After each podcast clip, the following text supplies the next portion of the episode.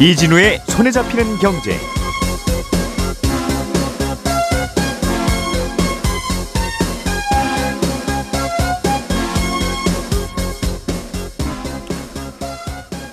안녕하십니까 이진우입니다.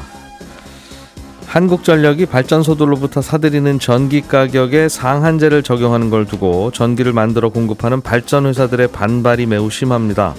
한전의 적자를 발전 회사들에게 떠넘기는 게 아니냐는 목소리인데 오늘은 이 소식을 좀 먼저 들어보겠고요.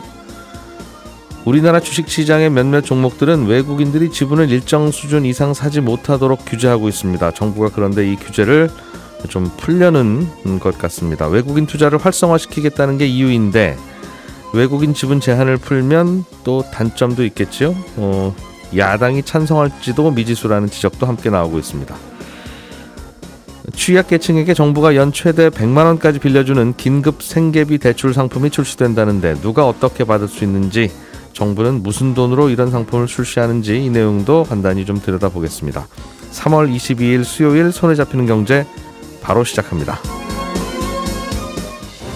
우리가 알던 사실 그 너머를 날카롭게 들여다봅니다. 평일 아침 7시 5분 김종배의 시선 집중.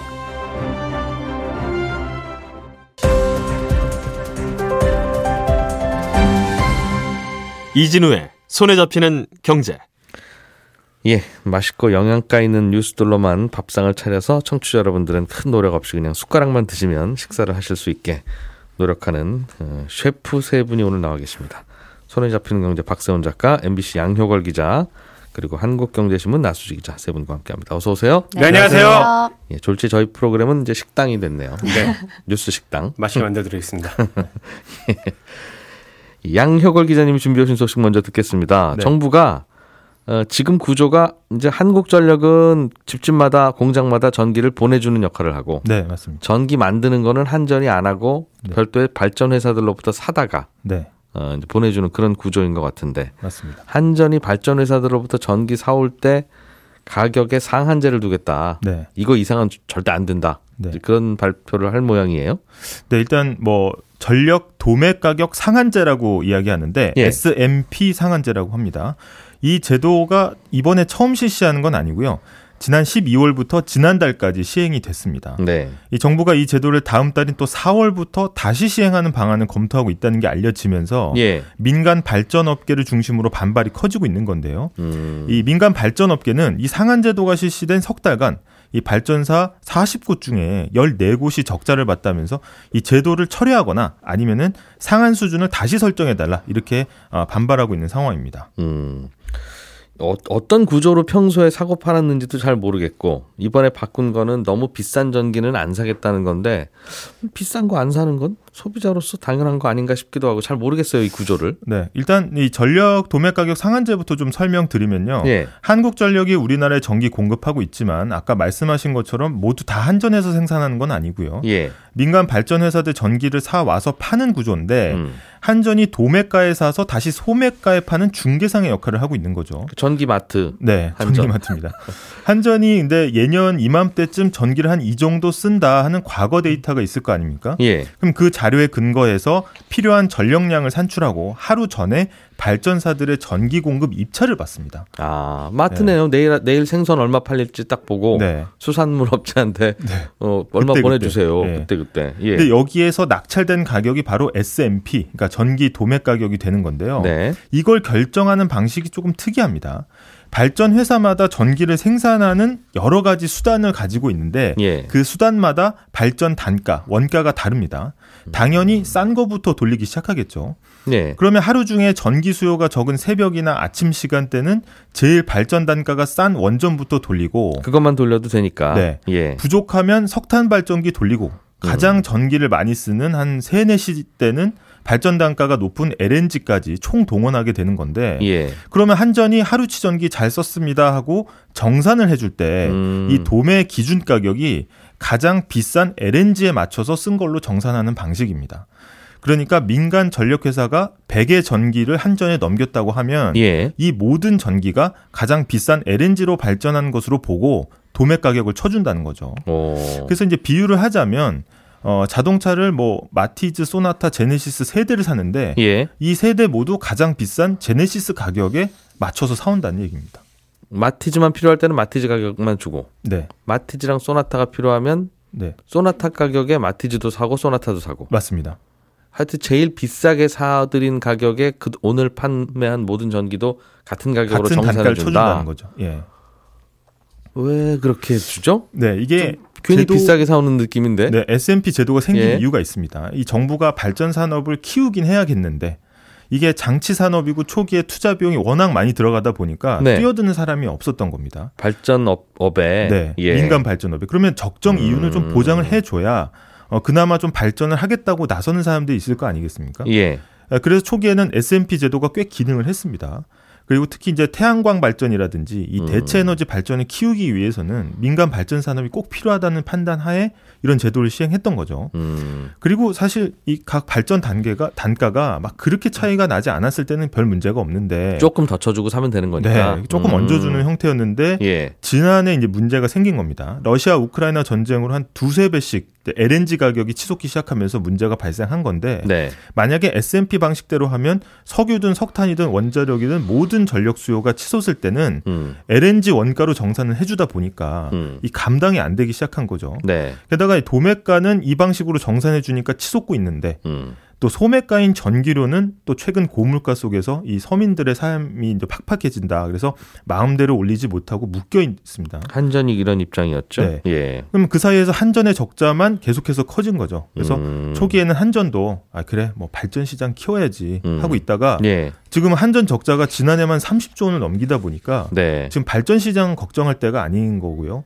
그다음에 음. 어이 그래서 이제 이 도매가에 좀 상한을 좀 설정하자. 예. 이 이상은 도매가 더못 쳐주겠다 이렇게 음. 한 겁니다. 애초부터 한전이 돈, 그 전력회사로부터 전기 사들이는 방식이 네. 전력회사들 돈 벌기 좋은 방식인 건 맞는데 네, 그렇게 한 이유는 전력회사들을 좀 키워서 이쪽으로 시장이 좀 뛰어들게 하기 위한 거였는데 맞습니다. 한전이 마음이 급하다 보니 결국 말 바꾼 거군요. 지금 야, 상황이 형도 비상 힘들어. 상황이라는 거죠. 아, 형도 힘들어. 아, 진짜 맞습니다. 그런 얘기를. 어, 이- 그래서 어. 처음에 이 S&P 상한제를 할 때 무제한적으로 하면 안 되고 정말 음. 이 비상 상황에만 해야 되는 거 아니냐 해서 국무조정실에서 아, 이건 석 달을 넘겨서 하면 안 된다. 아 그리고 1년 동안만 일단 해보고 음. 지금은 이제 전 세계적으로 위기니까 예. 일몰시켜 버리자. 음. 그래서 이 S&P 상한제가 지난해 시, 그 12월부터 시행돼서 예. 지난달까지 석 달 동안 효력을 발휘한 거거든요. 아, 근데 그리고 정부가 한 달 딱 쉬고 아 그러면 이제 조건이 다시 초기화 됐으니까 음. 석달 연속으로만 하지 말라 그랬지. 뭐 한 한 달 쉬면 다시 또 석 달 할수 아. 있는 거 아니냐. 그러면서 이제 4월부터 다시 하겠다. 이런 아. 움직임을 보이면서 어, 관련 업계가 어, 이 너무한 거 아니냐 이렇게 크게 음. 반발하고 있는 상황입니다.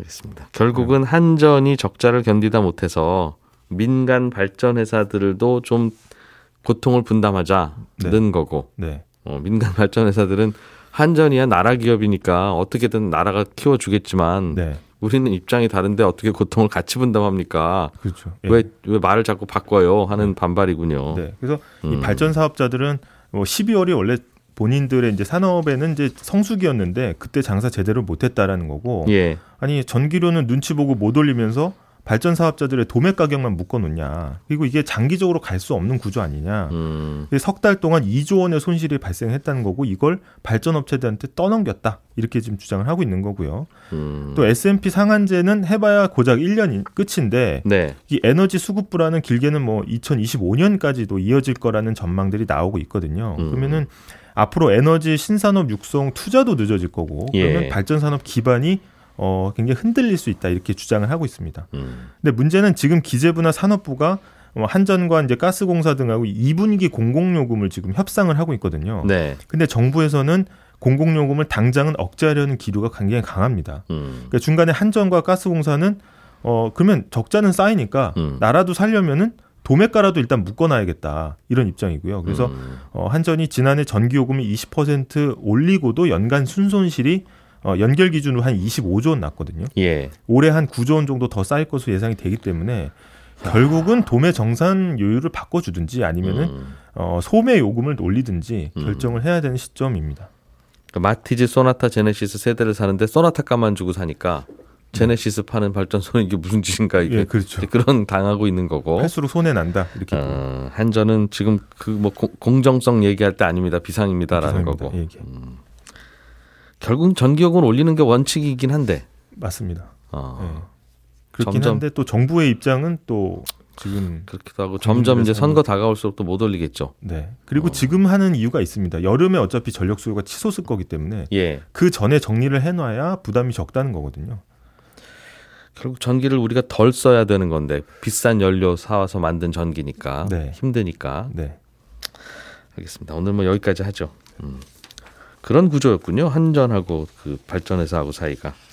박 작가님, 네. 긴급 생계비 대출이라는 상품을 정부가 다음 주 월요일인 27일에 출시한다는데 네, 긴급 생계비 대출이면 뭐 그냥 이름으로도 뭔지는 알겠습니다. 그렇습니다. 음. 근데 또 이제 정작 이 내용을 알아야 하는 분들은 일을 하느라 이 방송을 못 들을 가능성이 좀 높긴 한데 네. 그래도 주변 분들이라도 이런 제도가 시행이 된다는 걸 좀 알려주시면 좋겠다라는 생각으로 준비한 뉴스고요. 정부의 급전 대출이죠. 그렇죠. 이 상품은 신용평점이 하위 20% 이하이고요. 연소득이 3,500만 원 이하인 분들 중에 급하게 돈이 좀 필요하다 하는 분들한테 정부가 연간 최대 100만 원까지 대출을 해주는 겁니다. 예. 참고로 신용평점 하위 20%는요 점수를 했을 때 700점에서 740점 요 사이에 있는 분들인데요. 음. 매번 이런 뉴스 볼 때마다 복지제도 이런 점은 좀 개선이 되면 좋겠다는 생각을 하는데 어쩔 수 없이 기준을 좀 정하더라도 이렇게 계단식으로 정할 게 아니라 좀 완만한 곡선 방식으로 정하면 안 될까라는 생각을 하게 됩니다. 그러니까 신용평점 하위 21%인 분도 뭐 크게 여유로운 분 아닌데 이분은 혜택 없지 않냐 이 말이죠. 그렇습니다. 근데 또 음. 이걸 정책 만드는 분들이 모르는 건 아닐 텐데 고쳐지지 않는 건뭐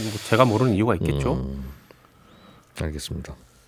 그럼 대, 이제 어, 하위 20% 이하 신용평점에 연소득 3,500 이하. 네, 그러면 100만 원까지 급전 빌려준다. 네, 이자율은요?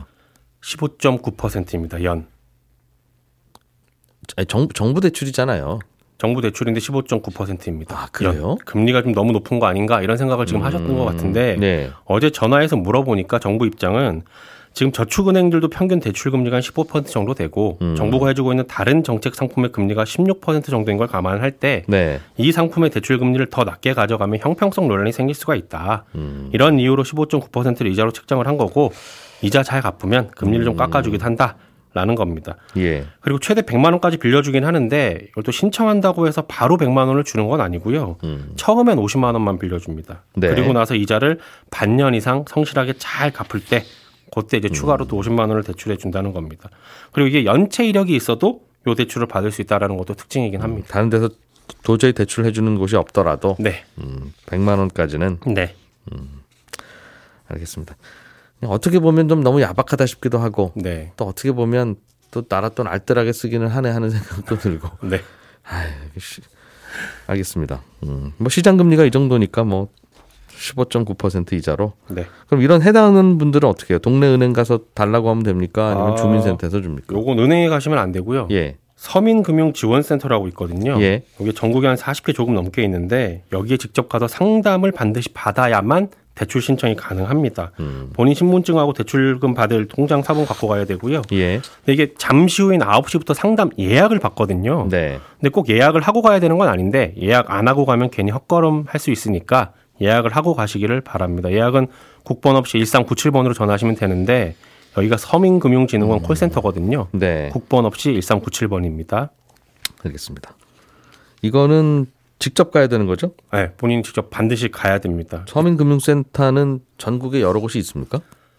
46개 정도 있습니다. 46개. 예. 동네에 없는 동네도 많겠네요. 그럴 수 있죠. 음. 그래서 그 이것도 제가 여쭤봤거든요. 금융위 쪽에다가 예. 직접 가야 되는 이유는 100만 원이 급하게 필요한 분이라면 사정이 굉장히 안 좋다라는 건데 예. 이분이 혹시 다른 복지 제도를 몰라서 신청을 못한 걸 수도 있으니까 상담하면서 일단 그런 것도 아. 체크를 좀 해보고 예. 혹시 직업이 없는 분이라면 지역에 일자리도 연계해 주려고 그런다 라는 겁니다. 아, 아주 어려운 분들을 좀 선별해서 발굴하고 싶어서 하는 제도다 이게 그렇습니다. 돈 빌려주려고 하는 목적도 있지만 네. 음, 그렇기 때문에 반드시 가야 됩니다. 음, 다만 이제 동네에 이게 없으면 못 받는다는 한계는 있죠. 그러게요. 음. 그러니까 일단 좀 어렵다 싶으면 서민금융지원센터 나라에서 운영하는 대로 가보면 뭐 네. 이런 대출 저런 혜택이 있을 수 있으니 네. 음, 알겠습니다. 뭐 100만 원씩 빌려주니까 큰 재원 필요하지 것 같지는 않은데 예. 이것도 뭐 선착순 몇 명 이런 건 아닌가요? 아, 일단 재원이 천억 원이에요. 그래서 충분한지 아닌지를 판단하기는 좀 어려운데 한 사람당 100만 원이 최대니까 최대한 10만 명한테 빌려줄 수 있는 돈이거든요. 예. 그래서 어제 보도 나오기로는 혹시 신청자가 많으면 추가로 재원을 마련할 계획이다. 라고 했는데 음. 제가 볼 땐 이거 재원 마련 좀 힘들 겁니다. 왜냐하면 이 천억 원이 어디서 나온 돈이냐면요. 정부가 예산을 따로 편성해 둔 게 아닙니다. 음. 그러니까 은행들이 돈 모아 가지고 500억 원 이제 기부한 거랑요. 네. 한국자산관리공사가 또 500억 원 기부한 게 있어요. 음. 요거 두 개 합쳐서 마련을 한 거거든요. 근데 왜 기부한 건지는 잘 모르겠는데 어, 아무튼 기부금으로 만든 재원이라서 혹시 돈이 모자라면 어디서 따로 가지고 올 게 없습니다. 예. 또 내년도 음. 예산 안에도 따로 반영이 안 돼 있어서 쉽지는 않을 것 같습니다. 알겠습니다. 복지제도 만들어 놓고 못 쓰는 경우도 많을 거예요, 정말. 그렇죠. 나수지 기자님이 가져오신 소식은 정부가 주식 시장에서 몇몇 종목들은 외국인들은 사지도 마세요 하는 것도 있고 바- 여기 이상은 사지 마세요 하는 것도 있는데 네. 그런 저런 규제들을 좀 푸는 걸 검토하고 있다는 거죠. 네, 이 주식시장에서 이 기업이 없으면 나라가 안 돌아갈 것 같은 그래서 아주 중요한 산업군에 속한 상장사는 외국인이 주식을 너무 많이 사지는 못하도록 막고 있습니다. 예. 그러니까 중요한 산업이면 외국 자본의 입김이 너무 강하게 미치면 안 된다. 이런 취지 때문에 생긴 제도인데요. 이게 1992년에 한국 주식시장이 외국인한테 처음 개방됐을 때는 모든 주식을 외국인이 10%까지만 투자할 수 있게 하다가 예. 이게 점차 한도가 늘어났고 그리고 IMF인 직후인 1998년에는 이 제도가 폐지가 됐는데 음. 어, 지금은 일부 종목에 대해서만 유지되고 있는 그런 규제인데요. 어, 지금 기준으로 주식시장에 상장한 주식 가운데서는 34개 정도만 이런 규제를 받고 있습니다. 예. 근데 공통된 수치로 규제를 하는 게 아니라 이 굉장히 다양한 법에서 그 법에 영향을 받는 회사의 외국인 지분 한도 이거에 대해서 각기 다 다르게 규정을 하고 있어서 그게 무슨 말이죠? 예, 회사마다 업종마다 굉장히 다릅니다. 그러니까 예를 들면 어, 통신사들은 전기통신사업법의 규제를 받잖아요. 네. 근데 이 법에서는 통신사들 주식을 외국인은 49%만 살 수 있다. 이렇게 아, 정해두고요. 증권거래법에 법이 있는 게 아니라 네, 어, 통신사 규제하는 통신 관련법에 그렇게 법이 되어 있다. 네 맞습니다. 49까지. 네, 하나의 규- 법으로 규제받고 있는 게 아니라 뭐 예를 들어 한국전력은 한국전력 법에서 외국인이 40%까지만 살 수 있다. 음. 이렇게 되어 있고 네. 뭐 항공사나 신문사도 각각의 법에서 비슷하게 한도를 정해 놓고 있- 있는데요. 예. 어, 가장 규제가 심한 건 지상파 방송입니다. 그러니까 외국인은 지상파 방송 주식은 단 한 주도 가지고 있을 수가 없습니다. 아 그래요. 이건 또 방송법 규제인가 보네요. 네? 그렇습니다. 예. 네, 그래서 상장사 중에서는 세 개가 있는데 SBS, KNN, TBC 음. 이세개 주식은 외국인이 한 주도 들고 있을 수가 없게 되어 있습니다. 예. 그럼 어, 이거 어떻게 규제하죠? 외국인이면 매수 주문이 안 되게 돼 있을까요? 아니면 모르고 살 수도 있을 것 같은데. 네, 그래서 1차적으로는 증권사가 외국인으로부터 주문을 받잖아요. 예. 그럼 증권사가 어, 이 주식 사려고 하는 거 혹시 외국인 취득 한도가 넘었는 지 요거를 확인을 하고 음, 만약에 한도가 넘었다면 증권사가 1차적으로 주문을 거부를 해야 됩니다. 증권사가 막아놨을 수도 있겠군요. 네. 예. 근데 만약에 실수든 뭐 고의든 취득 한도가 넘은 게 드러나면 이게 6개월 안에 주식을 팔라라는 시정 명령을 받고요. 음, 어, 이걸 따르지 않으면 그 외국인은 한국 주식에 투자하지 못하도록 막을 수도 있습니다. 예. 그래서 정부가 이런 주식들에 대해서 외국인이 좀 더 주식을 자유롭게 살 수 있도록 뭐 한도를 늘리거나 아니면 아예 없애거나 하는 방안을 검토하고 있다. 네. 라는 보도가 최근에 나왔고 음. 이런 보도가 나오니까 주식시장에서도 뭐 통신업종, 방송업종 이런 음. 외국인 투자 한도가 막혀 있던 회사들은 어 앞으로 외국인 투자가 좀 더 늘어날 수 있겠네. 그렇겠네요. 네, 음. 이런 기대감 때문에 주가가 조금 오르기도 한 그런 상황입니다. 한 주도 못 갖게 했던 주식들은 뭐 혹시 그럴 수도 있겠습니다. 네. 한 주도 못 갖게 하는 건 굳이 왜 그랬을까 싶기도 하고 말씀 듣다 보니까 뭐 절반 뭐 외국인들이 가졌다고 해서 뭐 배당이나 받아가지 은행 산업 같은 경우도 그런 것 같고 외국인들 지분 많잖아요. 네, 그렇죠. 중요성으로 따지자면 뭐 통신사보다 은행이 안 중요한 것 같지도 않은데 또 어디는 있고 어디는 없고 규제가 있고 그렇다고 또 그 규제 유지하고 있었는데 또 갑자기 바꾸자는 이유는 또 뭔가 싶기도 하고. 네, 이게 바꾸자는 이유가 크게 두 가지 정도 이유인데요. 예. 어, 첫 번째는 어떤 업종은 어차피 외국인이 많이 투자하고 있지 않아서 그냥 규제가 있으나 마나하다라는 음. 겁니다. 그러니까 그냥 이게 특별히 효과가 있지 않은데 예전부터 있었으니까 관성적으로 규제가 남아 있는 거 아니냐라는 지적인데요. 예를 들면 예를 들면 대한항공 이런 항공사는 외국인이 법상 49.99% 까지만 음. 주식을 살 수 있습니다. 예. 근데 지금 외국인들이 이 대한항공 주식을 얼마나 들고 있는지 보니까 15%밖에 들고 있지 않아요. 아, 어차피 안 산다. 네, 그러니까 한도보다 훨씬 못 미치게 사고 있어서 예. 이거는 굳이 외국인들이 이 정도까지만 살 수 있다라는 한도를 정해두지 않아도 되는 그런 음. 규제인데 어, 외국인 투자가 많은 그러니까 통신사나 뭐 외국인이 아예 투자 못하는 방송사 정도를 빼면 네. 대부분이 네. 이런 상황이어서 이거 굳이 오래된 규제를 유지할 필요가 있겠느냐 실효성이 좀 떨어진다. 라는 거고요. 요즘엔 방송이 지상파 방송인지 지상파 아닌 방송인지를 구별할 수 있는 사람도 없잖아요. 네, 그런 부분도 그냥 있습니다. 휴대폰 켜면 저게 유튜브인지 뭔지도 애매하고. 네. 음. 그런데 어, 지상파 방송만 외국인 투자를 못 받게 되어 있는 거여서 조금 올드한 규제다 이런 뜻인 것 같고요. 네. 예. 그리고 두 번째 이유가 사실 좀 더 큰데요. 어, 외국인 투자 한도가 막혀 있는 주식들 때문에 이게 그 주식의 가치가 시장에서 제대로 평가를 못 받고 있는 거 아닌가? 그러니까 그 음. 주식들뿐만 아니라 크게 보면 한국 주식 시장 전체가 조금 어, 이런 규제들 때문에 외국인 투자가 못 들어오는 것 같다라는 네. 겁니다. 예. 그러니까 왜 그런가 하면 이 외국인 투자자들은 선진국 주식 그리고 신흥국 주식을 구분해서 전체 덩어리로 주식 투자하는 자금이 많은데 음. 어, 이 선진국과 신흥국을 나누는 가장 큰 회사가 MSCI입니다. 이걸 MSCI 무슨 선진국 지수 이런 얘기 하죠. 그래서 네 맞습니다. 근데 음. 이 MSCI라는 회사의 기준에서는 우리나라가 아직 신흥국 지수에 포함되어 있는데 예. 이 한국이 선진국으로 옮겨가서 더 많은 돈이 들어오게 하려면 음. 외국인들의 투자를 좀 더 자유롭게 해줘야 되겠다. 음. 그래서 이런 맥락에서 정책을 시행하는 거다라는 이유도 있는 설명이라는 겁니다. 거군요. 네 그렇습니다. 음. 검토한다는 거죠? 그러니까 언제부터 바꾼다 뭐 이건 아니고. 네, 맞습니다. 지금 검토를 하고 있는데요. 예. 이게 당장 모든 업종의 외국인 투자 한도를 완전히 폐지하지는 않을 걸로 보입니다. 음. 그러니까 앞서 말씀드린 대로 다양한 법에서 각각의 종목들을 규제를 하고 있다 보니까 예. 이 법을 한꺼번에 손질을 해야 되는 데다가 음. 만약에 규제를 완전히 풀어주면 이게 외국 계좌본이 중요한 기업의 의사결정을 좌우하면 어떡하느냐 음. 이런 걱정도 남아 있거든요.